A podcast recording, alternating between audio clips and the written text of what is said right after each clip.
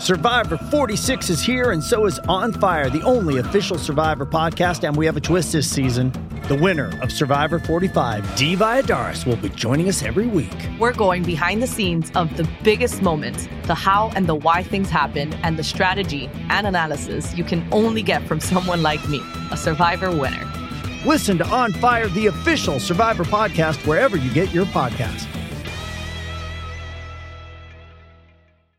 With threats to our nation waiting around every corner, adaptability is more important than ever. When conditions change without notice, quick strategic thinking is crucial. And with obstacles consistently impending, determination is essential in overcoming them. It's this willingness, decisiveness, and resilience that sets Marines apart. With our fighting spirit, we don't just fight battles, we win them. Marines are the constant our nation counts on to fight the unknown. And through adaptable problem solving, we do just that. Learn more at marines.com. What's up, listeners and supporters of the Ain't Hard to Tell podcast? We need some help from you, and it won't take up too much of your time. As we grow, we always want to hear your feedback, so take a minute or two to fill out a short anonymous survey. The survey link is right in the episode notes for this podcast. It's easy and takes less than five minutes. As always, we thank you for your continued support.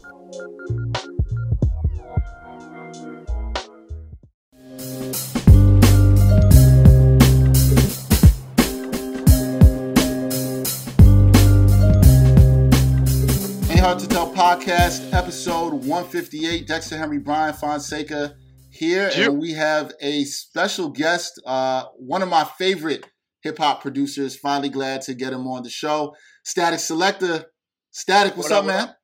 How y'all feeling? Yo, we're good. We're good, man. How you doing? wow. I'm good, man. I'm good. We're doing construction over here. We're hanging uh, bear bricks in the crib. Oh wow, okay, all right, cool. Got a little construction going going on there. All right, man, we, we got to get into it because you got the new album out, um, that the Balancing Act. Uh, Brian and I, we talked about it on the last podcast. We really are digging it. Yeah. We saw, you know, you saw our comments. You retweeted us. We appreciate that. Um, just talk, you have worked on these compilation projects uh, for quite some time, but talk to Way me about long. way too long, right? talk to me about this one and and the the mindset behind it, the theme, and how it all came about. Yeah, I mean, I came up with the title way before, uh, way before this madness of 2020, but the cover and all that too. And um, it's crazy that everything's got amplified, and it ended up going from my personal balancing act to the whole world's balancing act that this year's been. So I think it connected with people in a certain way that that you know there's a silver lining in there for me. So everybody's going through it right now, one way or another. But the balancing act of 2020 was really just you know sticking to sticking to finding new ways to get money, sticking to ways to find time with your family and appreciate life. And you know, this year is just a different um, it's a different mood. So would you say would you say Statik that a bunch of that was recorded, I guess, like as all this is going on, like maybe in the second half of 2020 and things start to escalate just, you know, with the pandemic, with social justice, with everything that people are fighting for and you know, all of that tying into that, would you say that most of it was done in that time? Yeah, like no, half of it. I'd say half and half. Like half the album was done kind of um before. I wouldn't say half. Like a chunk of the album was done before the the pandemic, and then um, you know, I had to finish it up. Finishing it up was really a challenge because Mm. a lot of people, even the cats that got studios in their house, like a lot of people weren't really trying to record this year the way I thought they were gonna. After the during the pandemic, I was like, oh, maybe people will be at home just recording. Like, you'd be surprised how many artists weren't doing that. So Mm. Know, certain things happened that weren't supposed to happen, and certain things happened that that um certain things didn't happen. It's just like there's a lot of moments on the album that I think wouldn't have happened if we weren't going through this. Is it when you talk about that title, the balancing act stat? Is it also sort of balancing the game and and, and sound? Because when we think of mainstream hip hop, there's kind of a, a sound that's prevalent out there uh, right now, and you've kind of been more in that the boom bap uh, classic style uh, of the sound of production. I- Is this more of the balance you sort of wanted to bring to the game with this project? Um, I never really thought about it like that, but I guess so. Yeah, I mean, I wasn't think I was thinking about it more like as far as life, like you know, balancing um being a dad and being with my daughter, and then going and doing you know going to the studio and going to clubs and being on tour and coming home and balancing that out because you know that's what I was doing a lot. Like I literally was half half the week I was with my kid still still right now. Now it's even different as a single dad because now it's like when I'm with my kid half the week, it's like that's it. There's no none of the fuckeries going on. And then right. the other other three four days is like that's when I go to the studio. It's when I you know do the parties. That's so when I do all that. But when when I first started, it was more about just being with her every day and going. You know, she goes to sleep, I go to the studio, I go to the club, and I come home. And it's there was a whole balance in that. And now it's a whole. That was before the pandemic. Now the balancing act is like so much, like dealing with homeschooling. And I know all the parents out there can feel me on that. Like I feel really, you on that. I know it. he got a daughter. I feel you. Yeah, I feel you. It's, it's it's a tough time, a tough time dealing with all that. So how, so with that with that being said, stat, do you find yourself maybe being more inspired creatively uh with with with the process of this and just having to do all that? Has it inspired you more? I wish I could say yes to that, but not really. Mm. Like I've been I'm gonna tell you this, when I turned the album in, I was like, thank God. Like it was like the biggest relief ever of any album because it was it was a it was a challenge to finish it up. Like we're just in um, weird times. But you know what? I love the way it came out. Everybody's been giving me amazing feedback. So I think it, it, it happened the way it was supposed to, man. It was like divine intervention the way the album wrapped up. Yeah, and we we also wanted to thank you for finally putting Nas and Joey Badass on a song together because that's something that we've been looking forward to as fa- as hip hop fans and especially as New York hip hop fans and New Yorkers for a long time. Yeah, that, that actually was like the first decision I made for the album. Um, back in January, we met up. You know, uh, Joey had never met Nas, and, and Wow. I I went, to, I went to meet up with Nas in um in L.A. Grammy weekend, and I told him I, I texted Joey. He's like, "Yo, I don't feel good. I'm not trying to go out." I was like, "Nah, bro, come, like, come to this meeting." So he pulled up, and we chopped it up. And I had to be so clear when they met. I was like, "This record is for my album," because you know Joey's working on his album, Nas working on his. I was like this is my single. Let's go.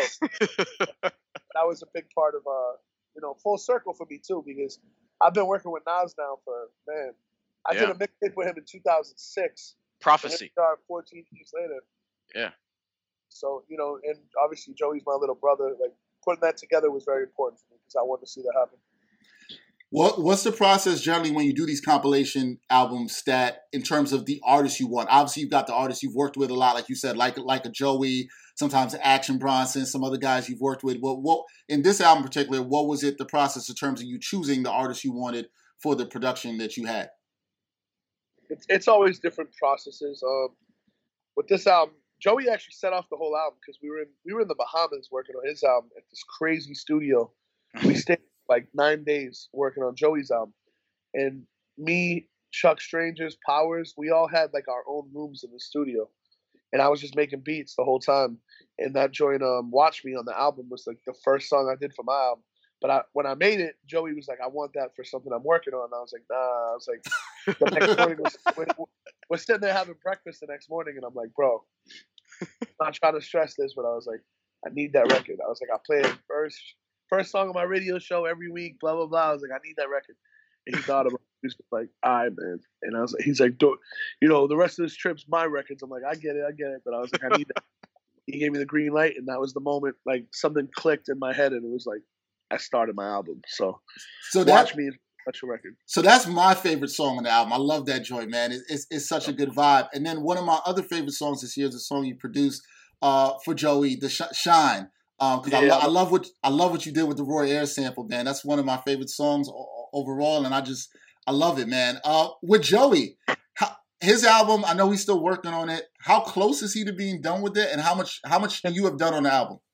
He's been done like ten times. uh, I don't even know how many joints I got on the album at this point because he's he's uh he's gone through so many different transitions with this album, and I'm, I'm really excited for people to hear it. But I definitely have a couple, okay, all right, good, good Yeah. to good to hear that. probably Yeah. more than a couple. I just know you know a couple is secured. Nice. I mean, that's good. I think the last time we uh, Dex and I were talking about this, uh, he said that he he would sign for right now a, a, a little, even if it's just a four or five pack with Statik Selektah and Joey Badass. oh But yeah. Well, that, I know, we did the three pack. I did two of those, and then last uh, what a couple of years ago we did a three pack too. But we've done a couple of those. Yeah. yeah, Do you ever think you guys will do like a full album together? Because you've worked with a bunch of other artists. Just you and you and uh, you and Joey, or do you think that'll happen? We already got it, man. I, would say that. I mean, I'm not. Hold on. Don't quote me saying that it's coming out. I won't. We have probably have like 30 songs, 40 songs that are incredible, and then like just sitting there. So, me and Joey, like, we have a different kind of work ethic. He comes through. He'll come through for an hour. We'll knock out three. Like, he's um, we just we've always been on a different uh, just a different wave than other artists when they come through the studio. Me and Joey got man mm. albums with an S full of material. Mm. That's good to hear because that's something we definitely look forward to. Statik. I wanted to I wanted to mention this because this is something I always wanted to ask.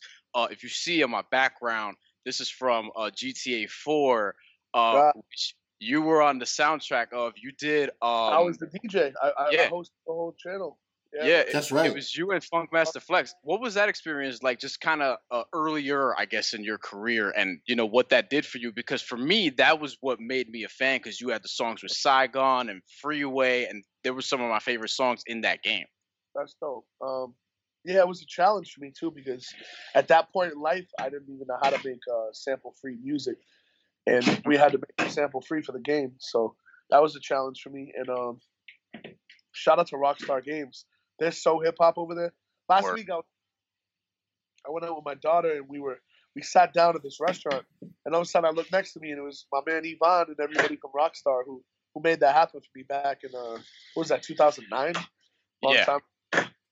And um they're just a good the whole staff up there is hip hop heads. So when they asked me to do that I was like what? And you know amazing opportunity. So hopefully more video game stuff. I love doing that. Um doing that doing that project was cool because they basically gave me um, they gave me the creative freedom to do whatever I wanted as long as it was sample free and just make it sound like New York and it just it came out dope. Shout out to Consequence, Kweli. Um, that EP's on iTunes too. They let me put it out on iTunes too. That was really cool. So mm. that's dope. I, didn't even know that. I didn't even know it was out. Yeah, Skyzoo, Skyzoo Index, Skyzoo, uh, who we've actually had on this show, I think three times already. Yeah, three times. Skyzoo is actually he's got to join in that game as well. Yeah, I produced that one too. Yeah. yeah. Stat, uh, Stat, I wanted to just take it back for you. Your inspirations, um, and how you produce. Who, who, who are your inspirations musically in terms of your hip hop production, and and who do you still take inspiration from today? I mean, I think everybody knows the answer to that. There's Primo, yeah, Q-Tip. Um,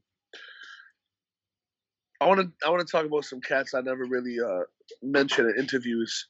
Sure. Jake One, I love Jake One, big influence on me. Yep. Um, mm. Illmind, uh, man, uh, Clark Kent, Clark Kent, yes, legend.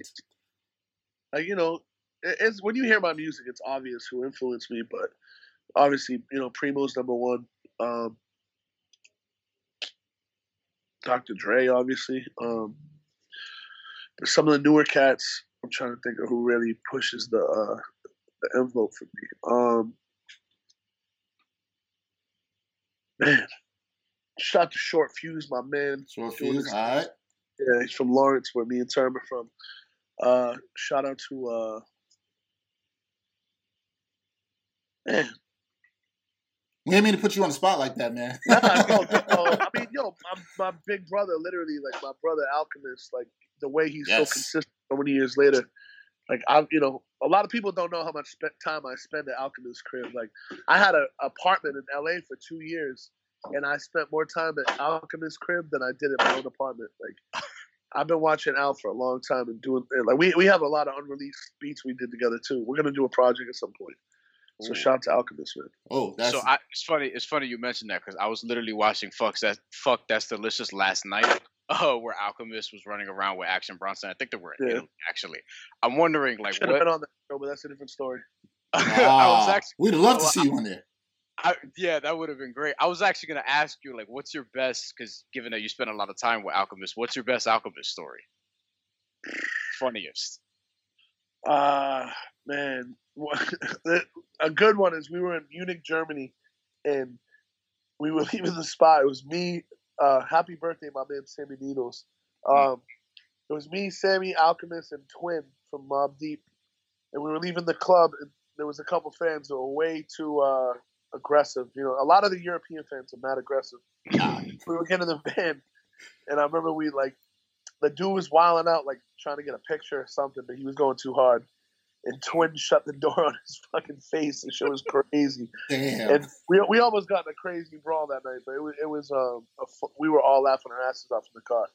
But the way Twin shut the door on this dude's face, like his face must have been an inch away from us. like, bang! we, we, we, laughed about that for a long time. But anyway, I, I mean, I got a hundred Alchemist stories. I'm, I'm the the rap camp days were fun. We used to do this thing called rap camp at his crib, and like it would be Gibbs, Action, Term, uh, Planet Asia. Mm.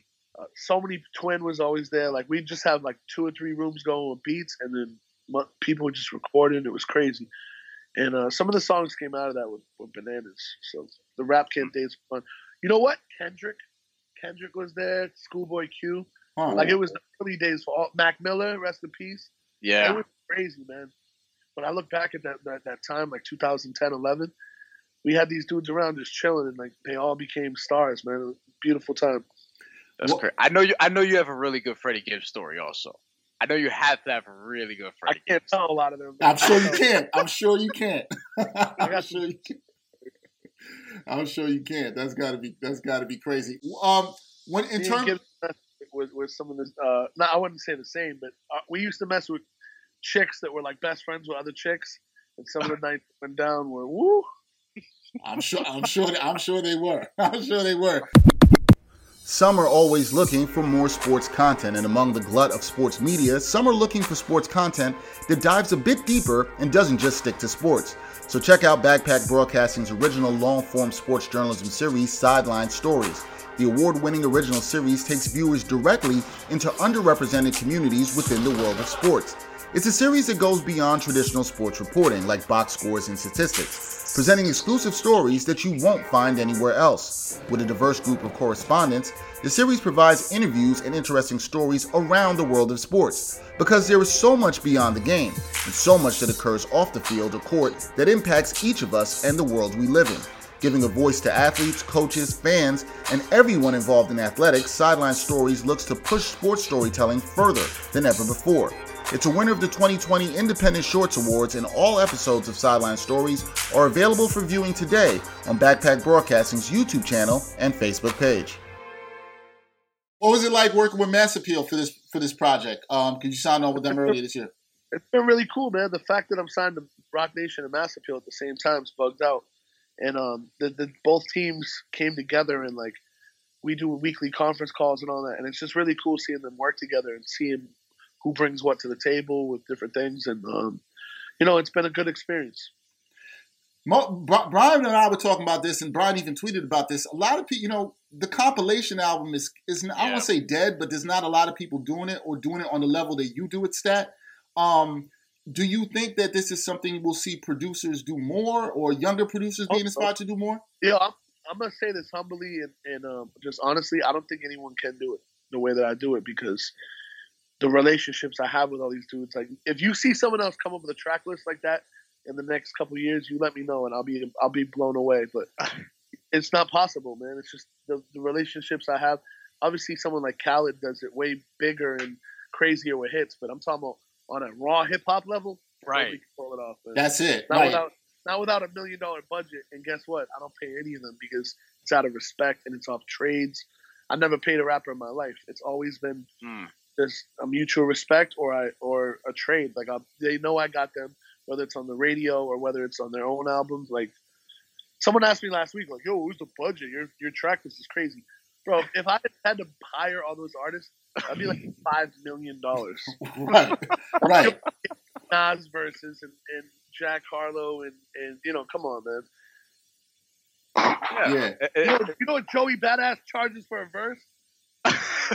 no, actually, I, we do, we don't, but I know it's a lot. I don't want to throw it out there, but it's uh, it's it's it's a brand new uh, you know, Benz wagon. Uh, That's I got I got a good I got a good idea of, of what that was in now. Now you've done these compilations. Do you prefer doing the compilations or just locking in with one artist? Like I love working with one artist, and I love working on just a, a, solo thing. These compilations are actually excruciating to pull off, so I'm I'm done for a little while. I'll probably do the. Ten, I have to do a tenth album. It's you can't end at nine. But um, in the meantime, I'm working on a lot of projects. Me and 2 Chainz are finally dropping. Um, me and um me and Black Thought are working on one. Yo, you you made me really ha- you made me really happy, Stat, because I've been saying for a while I was hoping that Black Thought would do one of his streams of thoughts with you, and I was hoping that so you and Black that is coming. So that joint, the first song on the album, Yeah, we had a very uh a very we had a standoff about that song. Like he he did not want to let me use it on my album. He wanted it to and I was like, bro, and listen to the way it goes into the second song. And he was like, well, since you got it all figured out, just know that you won't. He's like, you owe me four or five lifetimes of favors. I'm like, oh shit. but uh, now we had like a standoff on that record. But I love Black Thought, man. He, I honestly, I told him, I'm like, I, I don't think there's a human being alive that can do what he does, man. Black Thought is one of a kind. he's he's he's one of the, one of the illest. So is, you said you got the you said you got the project with Two Chainz, and th- Eddie, can you tell us when those might be coming? Uh, when we might be able to see some of those? I mean, I'm gonna put the energy out there. 2021, definitely. That Two Chainz album has gone through so many changes, Mm. and we're still we're still going. Every like every month or two, he sends me a new record, but we're we got enough for two albums at this point. Hmm. Oh, that it, it- that's another thing too that I wanted to mention about the track list because, like, yes, it's a lot of, uh, I guess, rapidy rap, as some people would label it, but there's a lot of range there because you have Benny the Butcher and Jack Harlow and Two Chainz and Paul Wall and Termanology and Nas and Joey Badass on the same project. And to your point, I don't think people can pull that off at all. Yeah. They cannot do it. I like that it's a- confidence. Uh, no, it's not confidence. It's just like it, I got my own lane with that, and it's like the only person I can see pulling something like that off is Primo, and I know he's working on his own album. He's been saying it for twenty thousand years, but I'm I'm excited to hear what Preem does because I, I know some of the records Preem got done for his own album. I don't even know if I'm supposed to talk about that, but yo, it, he's the only person I can see pulling off. Even like Al, like Al does his compilations, but it's usually like one person, two people on a song. It's Right. not, you know, nobody's putting Killer Mike, Two Chainz, and Conway on a record.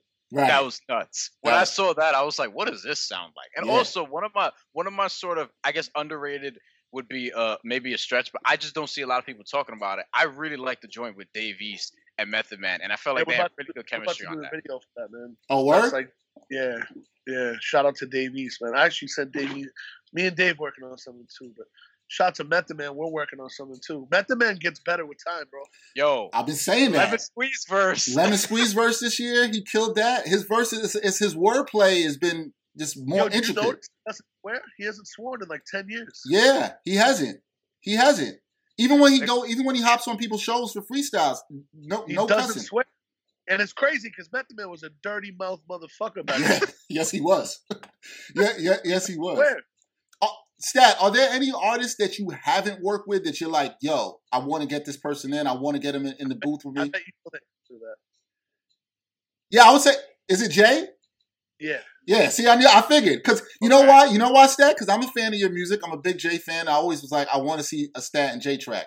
So what's So I'm so, gonna tell you the story about Jay real quick, man. okay? So it's Grammy weekend this year, and Kobe Bryant passed away, man. Like, Yep. so I seen I seen Jay at the Roc Brunch on Saturday. Sunday morning, wake up to the um the news about Kobe, and everybody was super fucked up. Like the whole city of LA was just quiet. And um, I went to the Roc office, and I, I was in the middle of a meeting with a with an agency, and um, I, I, I don't know if I'm managed by Roc Nation for everybody doesn't know, but I went to the bathroom and I come back and Jay's just standing there and he's like, "What's up, man?" I'm like, "What's up?" And I had so much I wanted to talk to him about, but he's just like, "What's going on?" I was like, you know, in this meeting, I was like, I, yo, I literally had I was speechless because of what was going on, and that was like the vibe in the office. But there's so many things I want to talk. Like I had literally things on the top, like a list of things I wanted to mention to him real quick, and it was like the the energy was just so whack because Kobe passed that like I was like, I'll see you later. He's like, where? are He's like, see you. And it was just like a bad. It was just such a sad moment in time, man. Like, Yeah. because Jay had hit up um, Bun B when we were doing Trill Statik, Yeah. and he was like, "Yo, I always wanted to do a project like that live," and Mm. that was like the first thing I was gonna say because that's another thing that like I own, bro. Like, I don't think anyone can pull off those live albums the way I've been doing them. I did one with Freddie Gibbs, Freeway, Yep. Yeah. Bun B, Term. Like, that's a brand that I want to expand and just 2020 fuck that shit up.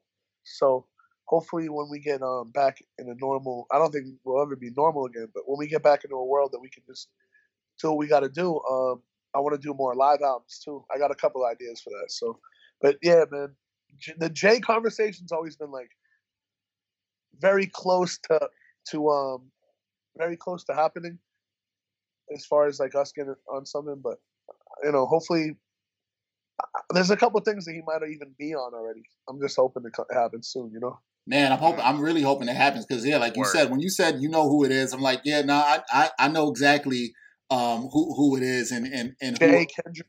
Uh, there's not many other people, man. Yeah, uh, Kendrick will be dope too. Yeah, Andre three thousand, but I know that he's not even he don't even do nothing anymore. So I don't even know. Yeah, we, we we need we need we need three stacks. So we need three stacks to do to do something. So so what? So is that just what's next for you, Stat? In terms, you just kind of gonna be working with people before we get to the tenth compilation album. It's just kind of gonna be you working with some artists. Yeah, I'm about, to, I'm about to drop an R and B album, bro. With Haile Supreme, man. The kid's incredible. He's all over my album. Yeah. Oh, and he was yeah, he's on a lot of hooks. album. Yeah. Right.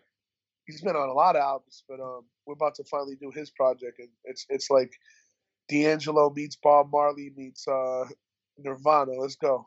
Ooh, oh, I like I, I, like I like the mix of that. How how much are you talked about the normal stat? How much are you looking forward to just being able to collect connect more in person with artists, right? Because you have to do a lot of this stuff remotely, even like we're doing this interview.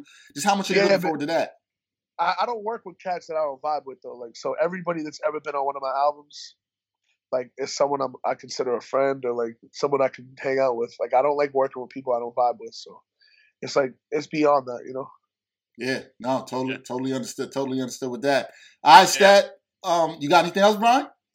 Yeah, uh, just wanted to ask you real quick. Uh, Termanology. I'm I'm sure you guys have something coming up also what because we we you know we're Termanology fans up here also and you know i'm puerto rican just like him so i've been following him for a long ass time. So what what else did you guys have coming up?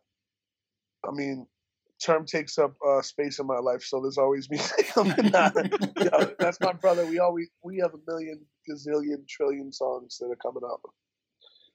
Nice. term term literally has the studio next to mine like it's he I probably have a thousand songs that aren't out yet with Term. That's crazy. That's crazy. and, and I guess the last thing for me, Stat, um, I think people listen to your sound and say you're sort of keeping that that hardcore Northeast New York sound alive. Um, yeah. What what do you what do you think about that? Some people say that sound is dead. What what what do you say, what do you say to that as a producer? They're fucking morons. If you look at the, look at the Grammy nominations, bro. It's like you got you got Alchemist. First of all, I know Alchemist from the West Coast, but right, that's East Coast rap. Sound right. You got you got you got Alchemist, Royce da Five Nine. Royce is from Detroit. He makes East Coast rap. Um, look Nas at uh, boy. Nas. Look at Nas. For I hope Nas wins because he deserves it because he's been yep been ripped off by the Grammys so many times. Um, how can you even like look at Griselda's run right now? Like, yep. By the way, let me be completely clear. A lot of these, a lot of these careers started in my studio. That's a fact. Griselda, Freddie Gibbs, Joey Action, Mac Miller, rest in peace. Um, all that all this shit came from my lab, so I'm proud of everybody. Yeah, that's nah, true. That's that, true because the Freddie Gibbs EP, "Lord Giveth, Lord Taketh Away," I think that was 2011, and that was like, it. yeah, yeah, exactly. Yeah, you hosted that, that. and then tw- I put a song on there. Then I did, you know, me and Gibbs did a whole album in 2000. Uh, I believe 10 or 11, one of those. Yeah, 11 and obviously you have a you know you were huge in Joe, Joey's you know takeoff. I remember seeing you spinning for him, and I went to a couple shows. I think that was in 2012 or 2013. You know, early on. 400 shows together. That's crazy. That's crazy because I've seen you guys a couple of times, and I saw you spin for him, and so it's just been crazy the work you've done with him and and, and found found him. Do you like you like where Joey is is going as an artist? Because I feel like he's growing so much, and he's really pushing um, what he's trying to do. I love it. That kid has never ever disappointed me as far as musically. Like I've seen certain artists come out and um, there's like a certain talk I have with artists when they come out and, and I believe in them to a certain level. Mm. And I had it with Mac Miller, I had it with Joey, I've had it with Chance the Rapper, I had it with a couple people and some of them let me down a little bit, but Joey never ever he always sticks to the I don't think the, the the fans in the world understands what Joey's a product of. Like this kid grew up in the '90s in Brooklyn, and his mother was like playing Smif-N-Wessun when he was like in, in the baby. Like th- this dude was, you know, listening to Biggie and and Nas when he was one year old. Like he was, yeah. born into it. It's a different kind of hip hop that's in Joey's blood. So he's really a product of this shit. Yeah, man. I'm I'm really excited for his album. I'm really excited to see what what you do uh next stat. Um yo. Same.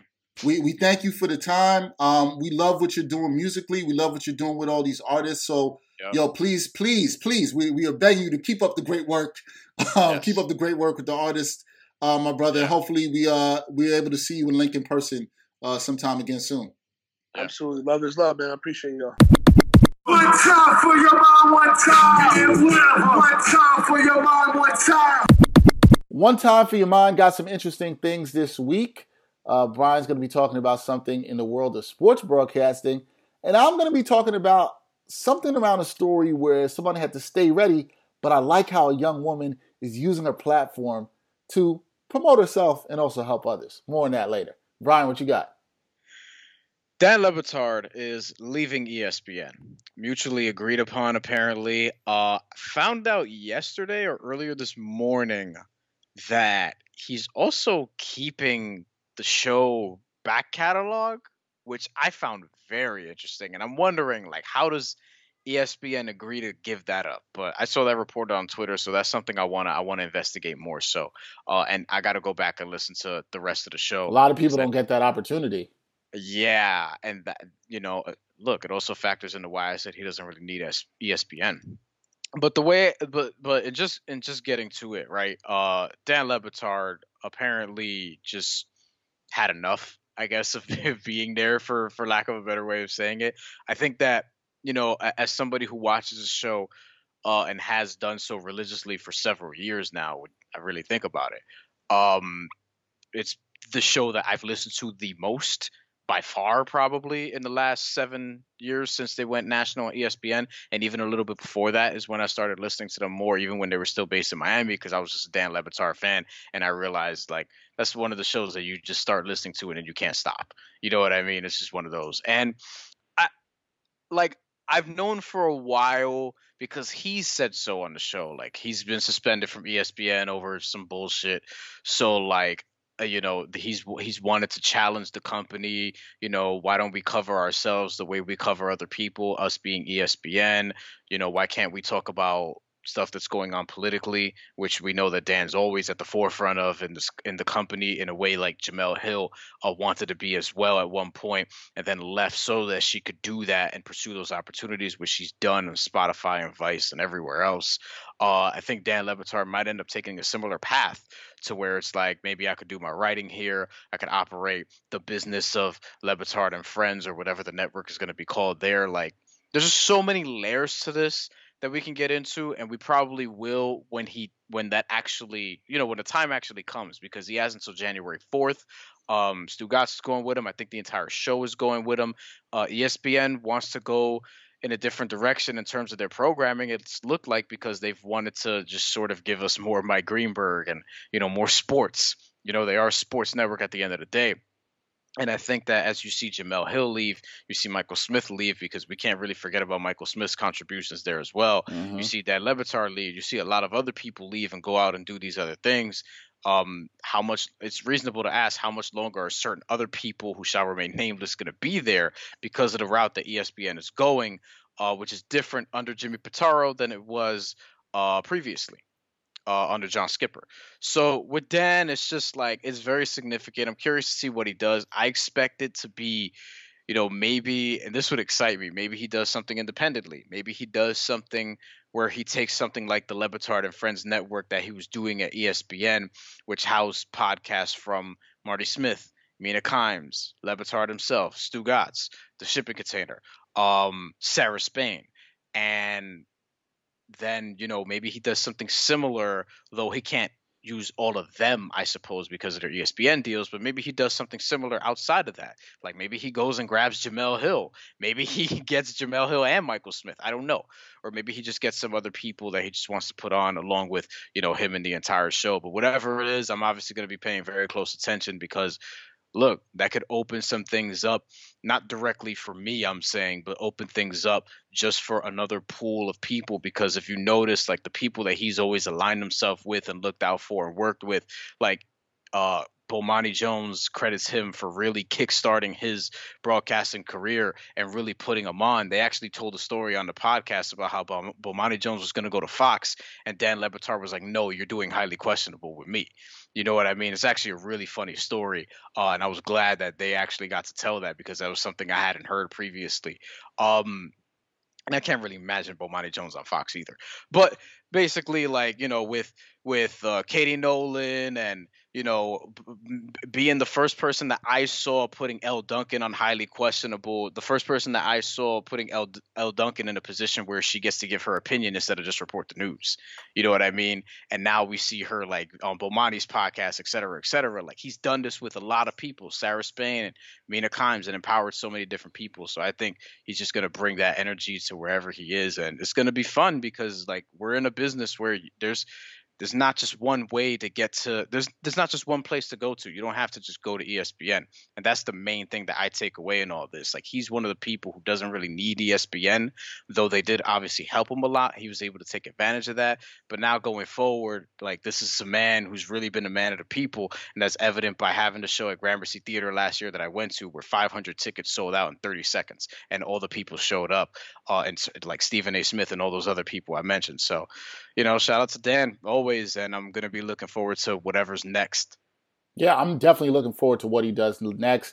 Uh, Dan is such a huge voice to all minorities, specifically the Latino community, because uh, we don't have too many of them at the forefront of sports. Because often, many times, uh, as is the case for many of our Latino brothers and sisters in sports journalism, these companies don't know what to do with them uh, unless they're on Univision or Telemundo. And that's no disrespect to Univision and Telemundo because those outlets are absolutely necessary. But we can also see uh, more people of Lat- Latino heritage in broader spaces uh, that are Spanish and English speaking, and Dan is one of those people. So I'm definitely very excited to see what he does next and what he does. Yeah, I'd like to see if he does something independent to be. I think that could be huge um, for him. And as you said, I think it's something you know I've tried to do as a content creator. We've tried to do this podcast. It's something that I think people should think about following Dan's footsteps. Is that you can't help other people. You can bring them along you can't uplift and empower people to put them in positions where they can also create good content um, and empower them to do things even outside of you, you know, going forward. And I think that's definitely part of what uh, Le Batard did at ESPN, and I'm sure he'll continue to do that. So yeah, yeah. man, salute to him for sure and I think that I think that one pl- one place I don't know where he's going to go. I know SiriusXM, you know, went hard at him a couple years ago before they signed that extension in 2018. I think that was reported even uh, by you know uh, probably Richard Deitsch because he's all over that stuff or Andrew Marchand, one of them dudes. Um, but you know, I don't know, I don't know what it is. I could, but I also think that like even if he wants to go independent and he doesn't seem to be somebody who's really moved by money though he was reportedly making three million dollar salary. So shout out to him. Um, he's gonna get a lot of money uh, in terms of his offers, and one place I'm looking at in particular is the Ringer, because and we talked about this off mic, uh, because you know him and Bill Simmons are friends. The Ringer seems like a place where they're ambitious. They're trying to do a lot of different things and now that they're under spotify and they have a lot of money there they're trying to you know create content in a lot of different ways and i feel like that's a place where dan and the show could just be dan and the show stugotz could be stugotz i mean they're all friends there with bill simmons and bill simmons will you know let them do what they do and i think uh-huh. that's what they want more than anything else and also you know like just the ringer has has experimented in a lot of different things they could use a show like that still. Yeah. You know what I mean? Yeah. And that that'll be big for their platform. But, you know, we'll see. I don't know what it is, but you know, I'm looking forward to it. These last few weeks of Le Batard on ESPN and, you know, January 4th is going to be right around the corner. Yeah, we'll see. Like you said, um I think he definitely needs to be somewhere where he can do his own thing and they understand exactly uh, how to let him do his own thing. That's always important for content creators.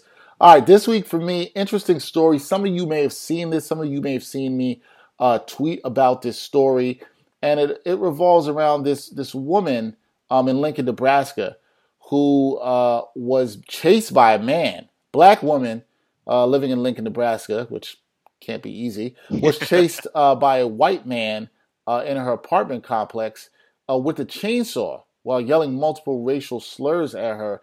The woman was 25 year old Norma Nimox, and uh, she was being dropped off by a sister at the apartment when she was noticed a man standing in the window on the second floor, and uh, she saw that he had a chainsaw in his hand and ripped open the door. And he said some, you know, vulgar things to her. It's pretty much saying, "What's up with the N word?" So not a good situation, and she had to flee from this. Now, there's been this video.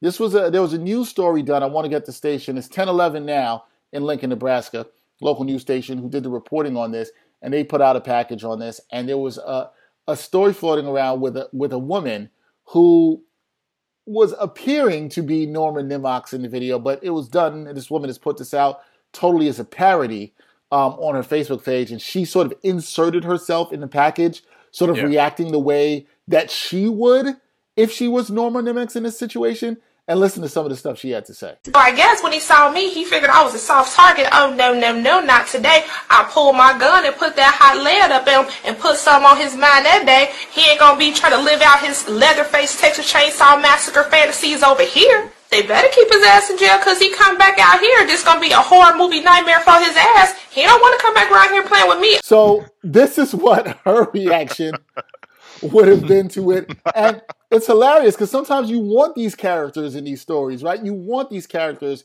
in this package, but this is a parody. The woman you just saw in that video or heard if you're listening to this podcast is not Norma Nimox, okay? Instead, it is Tisha Essex. And shout out to Tisha Essex. One, because inserting yourself into a news package, which is what I do and create for a living multiple times a week, you know what I mean? That's not easy. So she had to be creative. She had to know the angles. She shot some B-roll for this. She positioned herself right in the, ca- in the camera to make it look like she was being interviewed. I mean, this is dope. And this isn't her first time doing it. She she sent, tends to do these stories around incidents of racism. She also did this with a story here in New York in which a white woman threw a bottle at a black woman who was jogging down the street. I believe this was in Queens earlier this summer, and she inserted herself into that too. Now, there's purpose for her doing this, Brian.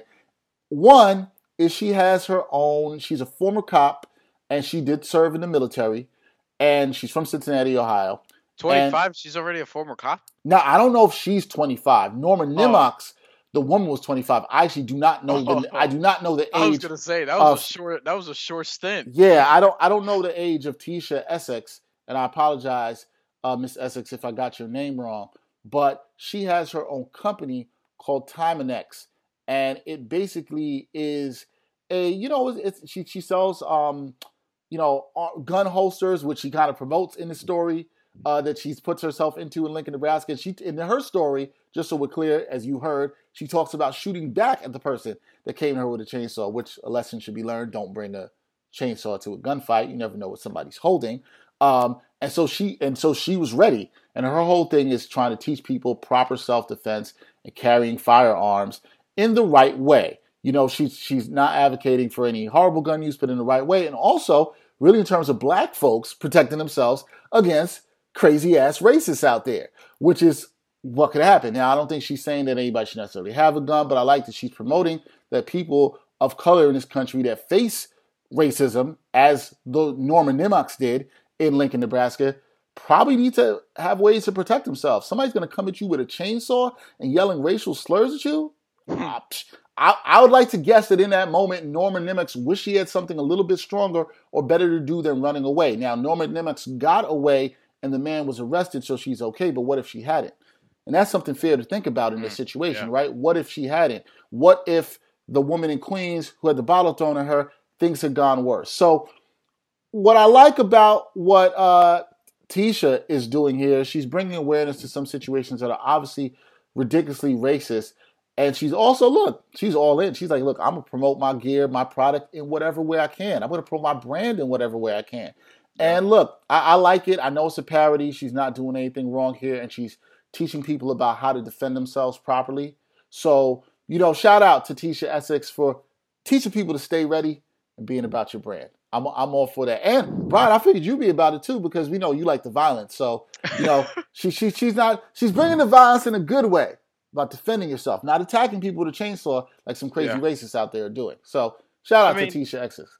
It's a it's an interesting uh it's an interesting hustle That's for sure. Word. I mean, it's just like that's something I like having a line of gun holsters, which should actually be called "Stay Ready." I don't know what they're called, but it should actually be called "Stay Ready." I like that. Gun That's holster that. line. She she Um, she has That's she, a she fucking really, good idea. I've got. I should trademark that. Yeah, she she really it's really concealed carry gear that she has. So it's just like you know she has like a, a knife holster or like a you know gun a thigh holster or a belly band holster.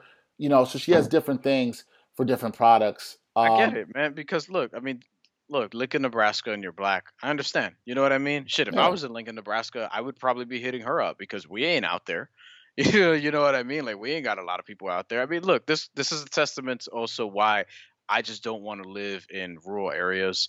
Like at any point in my life, I mean, the election is one thing where you sort of look at the graph and it's like, oh, what's blue and what's red, and it's basically like cities are blue, everything else is red. like when you look at it, right? Yo, and, and with me it's like i look there's there's certain places that i ain't trying to be and that i just don't care to see right. right But but Miss Essex would say there's certain places that people feel like they have to be in, and when you need to be there, you need to protect yourself. And I do want to read from her website because of, of her Tisha says she's driven by empowering the community and teaching the public to do self defense. Excuse me, teaching the public to act as his own first responder, do self defense, legal and safe gun ownership, building positive personal relationships, medical training, and home defense to become a hard target with a warrior mindset. Now, look, I'm glad she said those things because we've seen people from other groups try to take matters into their own hands, especially when it involves black lives, and that hasn't necessarily worked out well. Um, so some people want to be, you know, justice warriors and and act like they're their own cops, but I do think it's different when uh, you're a minority in this country and you know you can be attacked for the color of your skin, which many people of color have known in this country for hundreds of years. And I, clearly, that's still not going anywhere. Sadly, I still have to talk about this in one time for your mind, where in all seriousness, a woman was attacked by a white man because of the color of her skin. And this white man thought that black people were stealing from him with a chainsaw. Like we're in 2020, and I know that's not really saying much in this year, but we are in 2020, and somebody's still trying to attack somebody for the color of their skin with a chainsaw. Maybe that's a little bit of the reason why Tisha Exodus is like, you got to get defend yourself. You know what I mean? She sounds like she's all. She sounds like she's all about. Uh, she's all about that Nas. You know, still mad at get got yourself a gun. She's all about that for sure. Yeah and in certain places you're gonna need that look this story just makes me think about like i just hope these vaccines work you know what i'm saying like i just hope we get to a place where it's like i where where like shit could be Wait, how's Alright. how is the vaccine gonna stop the racist? Nah, it's not. But I'm saying, look, it's a step in the right direction. I'm just saying, I'm just grasping for straws at this point. First of all, I'm I'm seeing, I'm we're talking about this like right shortly after I just hear that Floyd Mayweather's coming back to box, and it's not against an actual boxer. It's fucking Logan Paul in February in Don't what's being called an exhibition. Floyd Mayweather, who's my size, is gonna fight Logan Paul, who's basically your size. like, Hey, anybody, you, you want to like you want to see me and me and Brian get in the boxing ring? You want to see that? There's weight classes for a reason. We could, we could pro wrestling. I'm down. You know what I mean? That's Nah, a different. Not, you know I'm not, I'm I'm not, I'm not wrestling you. Not wrestling you, bro. Cause, cause at your height, I know what you, I know what you doing, what you going for. Nah, man. Nah, Yeah, I ain't man. wrestling It you. won't quite be Rey Mysterio, but like you know. I'll- Yo. Look, I, I, I like I've told you before. I think I can be a great professional wrestling manager. That's uh, there's a few things that I still have to do in my life, and that's one of them. That I, I really think that independently, whatever it is, like I can I can I can get a champion out of somebody, a women's title, a tag team title, a men's heavyweight title, whatever. Like I really think that that's in me. You strike me as somebody who's been waiting for the opportunity to get in the ring and wrestle your entire life. You strike me as that person. You know what? I've been watching wrestling since I was three. You didn't say no. He noticed, folks. He did not say no. I'm not going to say no. I'm just gonna say I've been watching wrestling since I was three. And look, at some point, some point you're just like, you know what? Look, I lived by a school at one point, though they they have now moved. You know what I'm saying? So the temptation for that is gone, and we're in a pandemic. And I don't want to actually wrestle. Like that lifestyle just is not. Look, there are certain things that I know I'm never gonna be able to do. One of them is have a nine to five for a sustainable period of time in terms of just the just the same sort of rigmarole from you know Mhm. like you know when you're creative like that shit just not something that works for you you need it to be at least a little bit different in some way nine Agreed. to five is different nine to five is different than a job you know what i'm saying like i would say you don't have a nine to five you have a job it's very different because you're not agree. working the same same Nah. hours every day Nah. necessarily it's always changes so that's different that's one thing two uh Dunk the like, basketball. So I've I've never done that on a ten foot hoop without help. Yes. However, however, I'm pretty nice at the nine foot hoop dunks. All right, we used to go to Frontera. Now we're now we're off Well, like whatever. No, no, no, no, no. Nobody want to hear about you dunking on a nine foot hoop. Yo, I between the legs, Okay. double pump. Stop. That was back then though. Yeah. You know what I mean? Yeah. Nine now- foot. We're not, we're- nine foot hoops. Get get out of here. man. Elbow in the rim. We used to have dunk contests in Maspeth. Yeah. See, I don't know anything about. I don't know anything about that life. I don't know anything about that life. That's short people problems. I don't know anything about that. I need to bring somebody here from back in the day. To Oh, we do. tell- Oh, we do. tell a story. I don't know. Preferably, preferably, preferably, as we wrap this up, preferably somebody from back in the day that has also accompanied, accompanied you to Uba Duba. That is the perfect person to come on the podcast. We need that person. thankfully I'm still very close with my best friend from middle school who lives in the neighborhood. Uh, you know, he's he's seen every level of what you see today. You know, he's seen the sort of transformation Woo! from That, look, man. that I was is- wearing ba- I was wearing baggy clothes in 2014 and switch that up. You know what I'm Woo! saying? Like that is that is a whole nother podcast on a whole nother topic that needs to be addressed. All right, y'all, but uh, we'll see. before we go, I just want to mention this real quick. Before we go, uh, Errol Spence beat the shit out of Danny Garcia yesterday, and as good as Danny Garcia had been, um, you know, as good as I thought he was going to be last night, he was not, and Errol Spence beat the shit out of him. All I'm gonna say about that fight is that Errol Spence needs to fight Terrence Crawford next. Top rank PBC, make it happen. I don't want to hear nothing else. I'm, That's I. I'm agreeing with that, and I don't want to hear anybody talk about this damn Mayweather fight against wha- whatever his name Paul is. You guys, if you guys could support that, seriously, seriously, we can do better. We can do better. We got we got Triple G, Felix Verdejo, and Canelo Alvarez all fighting this weekend. Nice. So there's been some interesting times in boxing. Yeah, uh, Spence looked dominant. I don't really have anything else to say about that. Remember, everybody stays always stay ready. Be ready. Um, a lot of things you got to worry about out there, and uh, we hope we're very excited to see what Dan Le Batard will do with his next opportunity. That's it for this episode of the Ain't Hard to Tell podcast, episode 158. Special thanks to our guest on this podcast, uh, the great Statik Selektah, for joining us. Huge guest. We're going to try to get more uh, people involved in hip hop and music down the road. That is something Brian and I have been working on. So we're very glad and uh, to get Statik on the podcast. Uh, huge shout out and thank you to Mass Appeal for connecting with us and making that happen. We really, truly appreciate that uh, and look forward to doing more work with them down the road. Um, please continue to support us in the ways that you have. Subscribe to the podcast on whatever listening, streaming platform that you do. Uh, continue to support us via Patreon. And check out all the other great stuff that we have via Backpack Broadcasting. For episode 158 of the Ain't Hard to Tell podcast, I'm Dexter Henry. He's Brian Fonseca. Ready, always ready to wrestle. And until next time, y'all, peace.